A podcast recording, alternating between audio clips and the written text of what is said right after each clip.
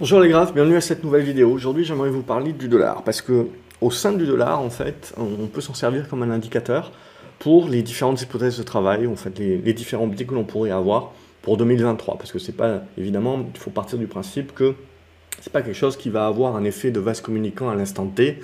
Euh, c'est pas parce que le, dollar va baisser un petit peu que tout de suite dans la foulée euh, tout le reste va, va monter, enfin on va en parler. Mais globalement, ce qu'il faut bien se dire, c'est que euh, plus vous avez un écart en, termes des, banques centrales, plus ça renforce le dollar, c'est-à-dire que le dollar fait office de refuge, euh, et plus on a énormément de flux qui viennent se mettre en dollars. Donc on a euh, des flux européens, des flux japonais, des flux chinois, etc. Bref, on a euh, un paquet de, flux qui viennent se truster sur le marché américain et c'est renforcé tout simplement, ce qui est déjà le cas depuis une bonne dizaine d'années, c'était déjà le cas avant, mais ça s'est bien renforcé ces dix dernières années sur le fait que le marché américain domine l'ensemble des marchés boursiers mondiaux, et très largement. Ça devrait être encore le cas. Alors bien entendu, ce dont on parle là, euh, ça fait un petit peu un, pied de nez à, tous ceux qui euh, nous ont parlé justement du fait que les US étaient en train de perdre leur pouvoir, les US étaient en train de perdre leur capacité avec le dollar, leur force de monnaie de réserve, etc. Et c'est ce qu'on pouvait croire en effet euh, sur les, les, derniers événements, le retrait Afghanistan, bref, c'était potentiellement quelque chose qui pouvait se mettre en place. Mais sur lequel il faut toujours avoir une vision long terme. Hein. Ça ne se casse pas la figure comme ça du jour au lendemain et ça met des décennies, bien entendu. Mais pour autant, je dirais que le conflit en Ukraine a quand même pas mal rabattu les cartes. Et c'est ce qu'on voit que les US, globalement, sortent du Covid et de l'Ukraine quand même très renforcés. Tellement renforcés que euh, cette hausse du dollar, à un moment donné, c'est bien, mais à un moment donné, c'est plus terrible, d'une part pour les entreprises américaines qui font du business évidemment euh, en dehors des US, ça commence à ronger, alors les entreprises se hedge bien entendu, mais ça commence à ronger une partie de leurs profits bien entendu. Ça également euh, fait euh, et crée de l'inflation, de l'inflation importée. Donc il y a un moment donné aussi où avoir un dollar fort c'est bien, mais c'est pas top parce qu'également ça va empêcher un certain nombre, à un moment donné, plus il monte, plus il est fort, ça nous rend plus intéressant l'achat de matières premières. Ça nous rend plus intéressant l'achat même de trésors euh, américains. Euh, alors, la Fed peut pousser les banques à en acheter plus, etc., bien entendu, les banques américaines, mais toujours est-il qu'à un moment donné ou à un autre, c'est comme pour tout dans la vie, euh, quand vous n'avez pas assez, euh, ben, c'est pas cool, mais quand vous avez trop, tellement trop, également, c'est des excès euh, qui, ne sont pas bien. Il faut toujours avoir une certaine modération dans, tout. donc, c'est là un petit peu dans, la dualité dans laquelle on est en train d'arriver, c'est qu'on on a ce dollar qui fait refuge, mais si on a les banques centrales qui veulent continuer de combattre l'inflation et qui donc veulent continuer d'augmenter les taux, on va petit à petit arriver sur une crainte de récession et potentiellement une crainte de signe noir où on va casser quelque chose dans l'économie.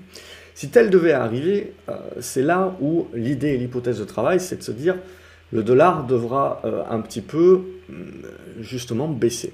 Alors, c'est là où je vous mets le graphique à, l'écran, c'était parce que ce qu'il faut bien se dire, c'était, c'est qu'à un moment donné ou un autre, le dollar va faire un truc comme ça, et quand on va être dans cette pente ici, tout le monde va dire, voilà, ça y est, euh, le dollar baisse, le dollar chute, on va employer ce genre de, mots qui sont très forts, la chute du dollar, etc. Ce n'est que le début. Et en règle générale, vous êtes toujours dans des euh, prophéties autoréalisatrices, c'est-à-dire que tout de suite, bah, tout le monde va emboîter le pas. Et donc celui qui va parler de chute, il y en a un qui va parler d'une catastrophe, de la fin du dollar, et bref, on va en reparler. Alors même que on sera toujours, on, aura, on sera toujours euh, sur ça euh, de hausse. Dès qu'on va faire ça, vous allez voir tous les mecs cataclysmiques, etc., qui sont plantés euh, donc depuis un long moment, rappliquer et vous expliquer que c'est la fin du dollar, etc.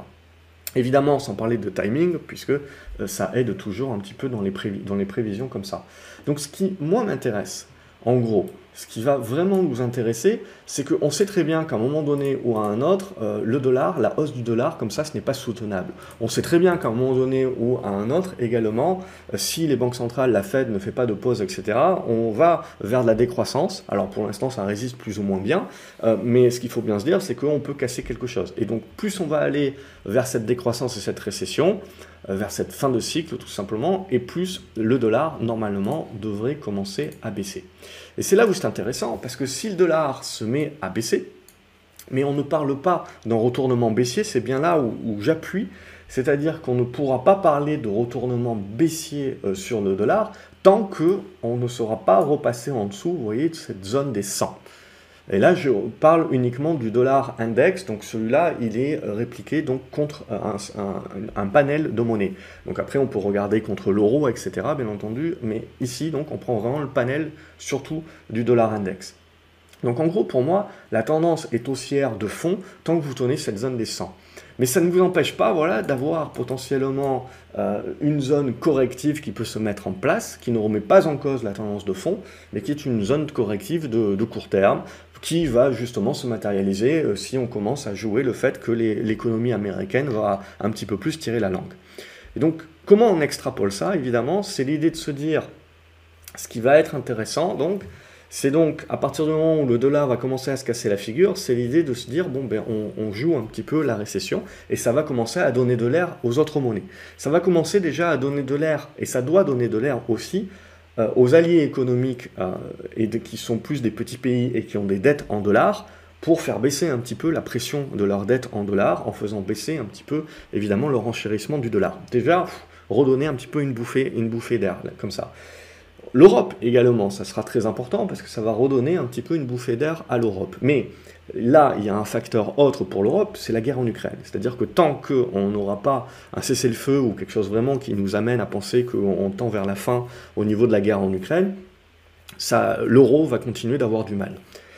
Pourquoi les monnaies sont si importantes? Parce que ce qui est surtout important, c'est les flux.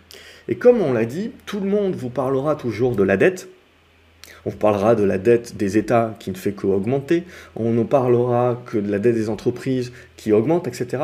Mais personne ne vous parlera jamais qu'en parallèle de ces augmentations de dette, vous avez une augmentation des actifs également.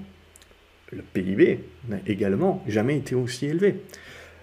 Les, euh, actifs, les capitaux propres et euh, les actifs également que l'on met euh, en face au bilan du passif également n'ont jamais été aussi élevés. Donc ce qu'il faut bien prendre en compte quand on vous parle de dette qui augmente, c'est OK, mais est-ce que ma dette a augmenté avec une augmentation de mes actifs qui est d'autant plus importante?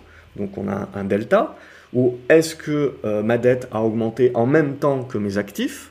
Pas de delta. Ou est-ce que ma dette a augmenté plus, plus rapidement mes actifs. Et c'est là où c'est là où on peut se dire attention, le jour où ça coince, là ça peut ça peut faire un déséquilibre. Donc c'est ça aussi qui est important pour moi. Et au niveau des monnaies, ce qui m'importe, c'est les flux. Et on le sait, il n'y a jamais eu autant d'argent sur les marchés financiers.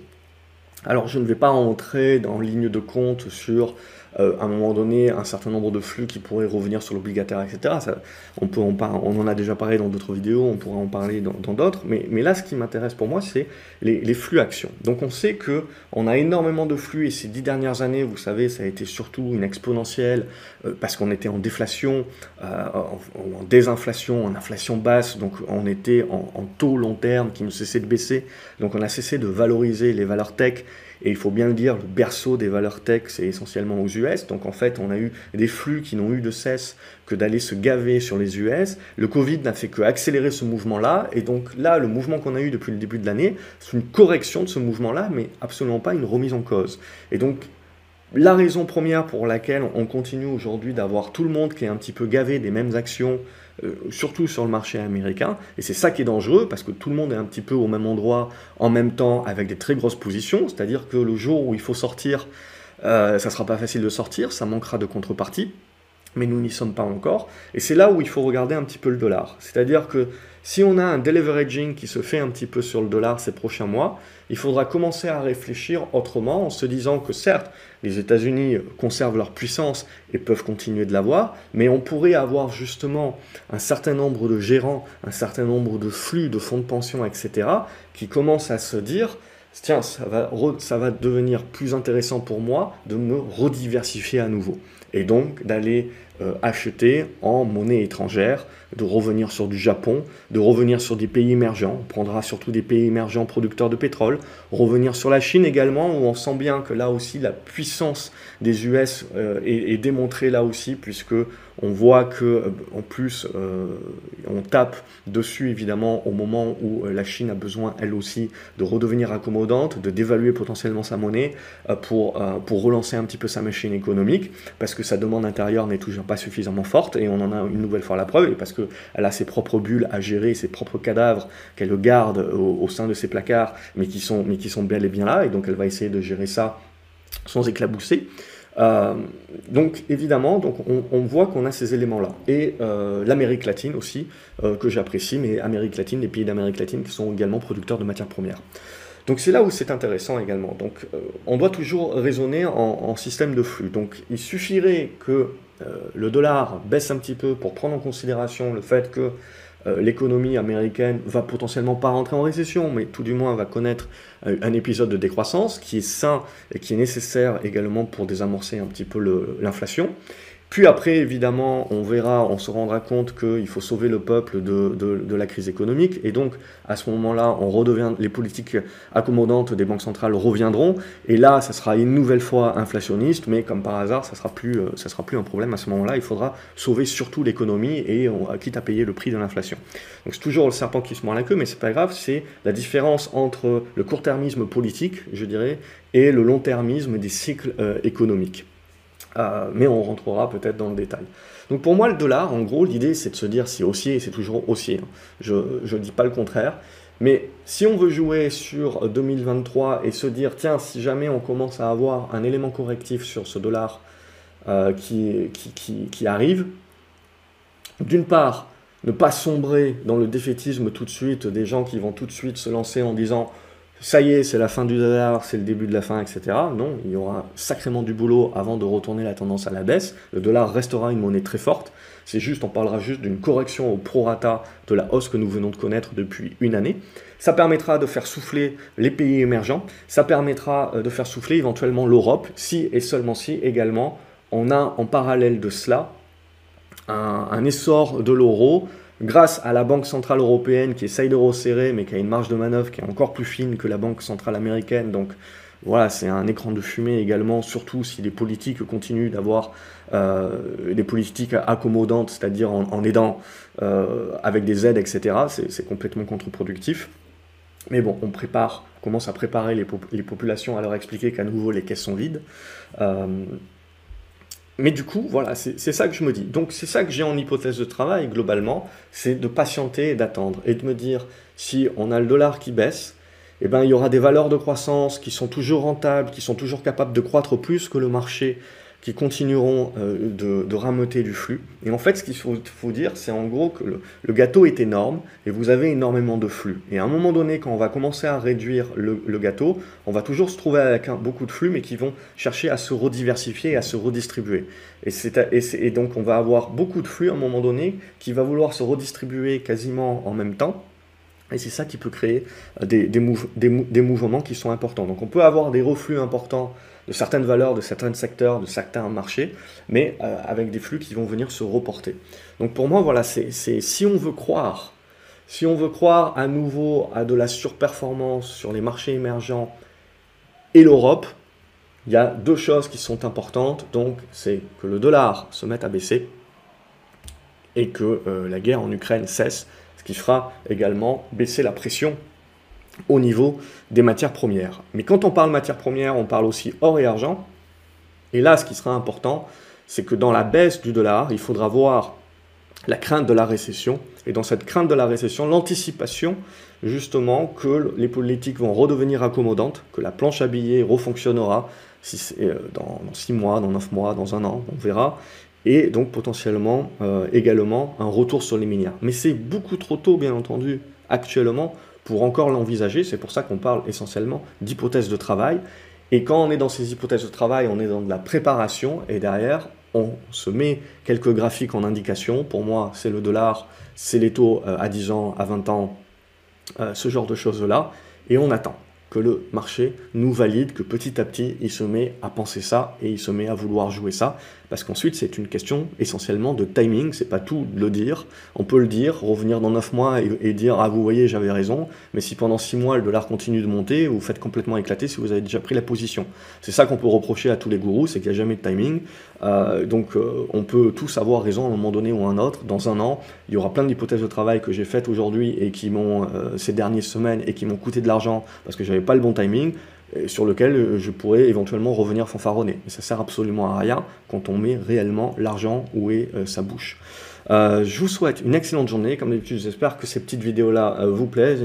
N'hésitez pas à me le dire euh, en commentaire, à me dire ce que vous, vous en pensez éventuellement, à vous abonner à la chaîne pour pas louper les prochaines vidéos, à mettre un pouce en l'air, un like, à partager la vidéo sur vos réseaux sociaux également si ça peut aider et donner ce type d'hypothèse de travail également à plus de personnes et donc avoir quelques yeux qui suivent cela et on verra évidemment quand est-ce que le moment opportun de tirer arrive. En tout cas, c'est quelque chose qu'il faut avoir, je dirais, sous le coude. Excellente journée à vous les graphes et à la prochaine vidéo. Salut